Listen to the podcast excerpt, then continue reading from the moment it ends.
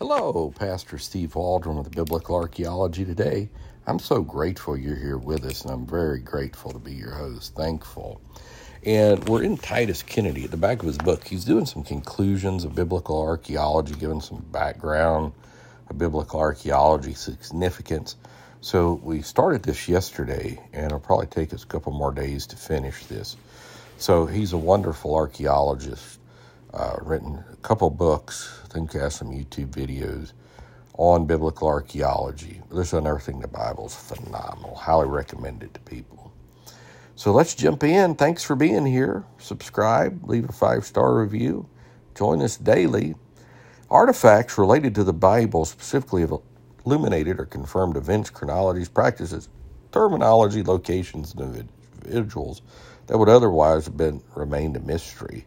As an example, there's currently about 70 individuals mentioned in the Old Testament who have been confirmed by archaeological artifacts, about 32 individuals in the New Testament so far confirmed by archaeology, with several more people from the Bible tentatively identified by archaeological artifacts. I've done some videos and podcasts on both those subjects, by the way.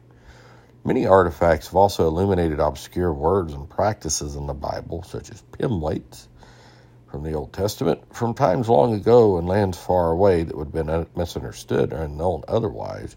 In spite of this evidence from archaeology and the academic world, the general public, the Bible is still typically viewed as a source of little or no historical value. And that's unfortunate because it's just obviously based on ignorance. Check out our 1600 or so videos on the subject. Uh, podcast, excuse me. Ancient cultures indeed mixed in their theological views and beliefs with their historical text, just as is done in the modern era, often making outlandish statements and at times even obviously bending the historical record, make their nation look superior. And that never happens today. Ha ha ha.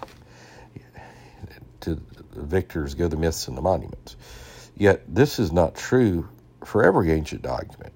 Historical sections from the Bible often display the opposite, more objective tendency by recording failures, David, Moses, Peter, embarrassments, and defeats. Further archaeology and artifacts, I mean, look at the shame of Saul, alias Paul, in his pre Jesus time. In particular, have confirmed the accuracy of mem- biblical passages because these artifacts can be traced to a specific region, city, or even building, and the object can be dated to a point in time. They're among the most precise, accurate, and useful sources of information, such as even the Temple of Diana in Ephesus. Without the details of time and location associated with certain artifacts, one can only suggest general similarities.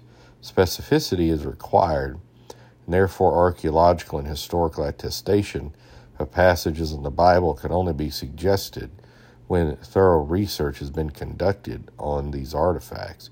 The result of analysis of the artifacts in comparison to the relevant historical passages in the Bible, however, demonstrates accuracy in details of people, places, times, events, and practices. Boy, that's been tr- that's just true. If these discoveries remain buried or unknown, the tangible archaeological evidence of the historical reliability of the Bible would be restricted to ancient manuscripts and ruins of buildings. Yet we now have hundreds of significant artifacts that illuminate the ancient world of the Bible and demonstrate the historical accuracy of many biblical passages. I mean, such as the black obelisk of Shalmaneser, the Moabite stone, Ebla tablets, Dead Sea Scrolls, on and on.